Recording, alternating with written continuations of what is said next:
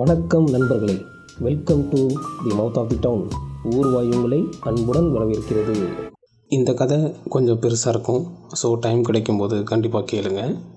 வழக்கமாக நீங்கள் கேட்குற காதல் கதை மாதிரி இருந்தாலும் இது முழுக்க முழுக்க உண்மை சம்பவத்தை அடிப்படையாக கொண்டது தான் அதாவது கொஞ்சம் உண்மையும் இருக்கும் கொஞ்சம் கதையும் இருக்கும். கதை இல்லைன்னா கதைக்கு என்ன அழகு? அவங்கள பற்றி ஒரு சின்ன இன்ட்ரோ கொடுத்துப்போம். பையனோட நேம் வந்து கௌதம் பொண்ணோட நேம் வந்து யாழினி. சரி நம்ம கதைக்குள்ளே போவோம். ரெண்டு பேரும் ஒரே காலேஜில் தான் படிக்கிறாங்க. ரெண்டு பேருக்கும் ஒருத்தருக்கு ஒருத்தர் கொஞ்சம் நல்லா புரிஞ்சு வச்சுருக்காங்க. வருடங்கள் செல்கிறது காதலும் மலர்கிறதுன்னு தான் சொல்லணும். ரெண்டு பேருக்கும் பிடிச்சிருக்கு பட்டு சொல்லிக்கல ரெண்டு பேரும். சொல்லாத காதலுக்கு தான் அன்பு அதிகமாக இருக்கும். எப்படியாவது ஒரு நாள் கௌதம் தன்னோட காதலை யாழினிக்கிட்ட சொல்லணும்னு ஆசைப்பட்றான்.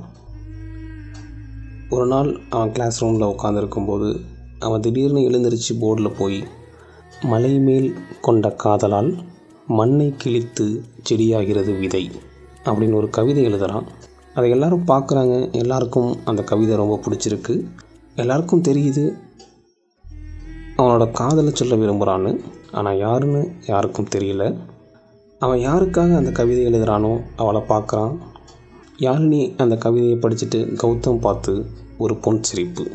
கண்டிப்பாக அந்த சிரிப்பு கௌதமுக்கு விலை மதிப்பற்றது தான் யாழினி வந்து இவன்கிட்ட கேட்குறான் யாருக்காக இந்த கவிதையை எழுதுனன்னு?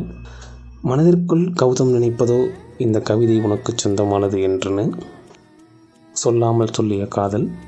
ஒரு கட்டத்தில் யாழினிக்கு தெரிய வருது கௌதம் நம்மளை தான் லவ் பண்ணுறான்னு அவளும் வெளியில் காட்டிக்கல. அவன் வந்து சொல்லட்டும்னு வெயிட் பண்ணுறான் நாட்கள் போகுது காலேஜும் முடியுது. கடைசி நாள் ரெண்டு பேரும் பேசுகிறாங்க மனம் விட்டு காதலை தவிர்த்து. ரெண்டு பேரும் தங்களோட காதலை சொல்லிக்காமையே போகிறாங்க காலேஜ் முடிஞ்சாலும் அப்பப்போ மீட் பண்ணி பேசிக்கிறாங்க. ஒரு நாள் யாழினி அப்பாவை வேறு ஊருக்கு ட்ரான்ஸ்ஃபர் பண்ணுறாங்க அந்த நியூஸ் கேட்டோன்னே கௌதம் உடஞ்சி போயிடுறான். கண்டிப்பாக எனக்கும் புரியுது அந்த வழி எப்படி இருக்கும்னு. கால் பண்ணி பேசிக்கிறாங்க பட் அது ரொம்ப நாளைக்கு இல்லை. ஒரு கட்டத்தில் கௌதம் அந்த ஊருக்கு போய் வேலை பார்க்கணும்னு டிசைட் பண்ணுறான் வீட்டில் சொல்லிட்டு கிளம்பி போகிறான் அங்கே போய் வேலை தேடுறான். ஒரு நல்ல ஜாப் கிடைக்குது. பசங்களோட ஷேர் பண்ணி ஒரு ரூம் எடுத்து தங்கியிருக்கான். என்னதான் அவன் கூட எல்லாரும் இருந்தாலும் கௌதம் தனிமையில் இருக்கிற மாதிரி தான் ஃபீல் பண்ணுறான் அவன் மனசு ஏங்குது. ஒரு தடவை அவன் நேசித்த அந்த குரலை ஒரு தடவை கேட்கணும்னு ஆசைப்பட்றான். தப்பு இல்லை தானே அழகு யார் வேணாலும் ரசிக்கலாம் குரல் யார் வேணாலும் கேட்கலாம். தப்பு இல்லைன்னு தான் நான் நினைக்கிறேன். யாழ்னிக்கு கால் பண்ணுறான் கால் போகலை. எப்படியாவது அவள் அட்ரஸ் வாங்கணும் அப்படின்ட்டு ட்ரை பண்ணி அவன் ஃப்ரெண்டுக்கிட்ட கேட்டு யாழ்னி வீட்டு அட்ரஸ் வாங்குகிறான் ஒன் டே போய் அவன் வீட்டு சைடில் நிற்கிறான் அவளுக்காக. சினிமாவில் வர மாதிரி அற்புதமான ஒரு மொமெண்ட்டில் கண்டிப்பாக யாழ் நீ வந்தாளா?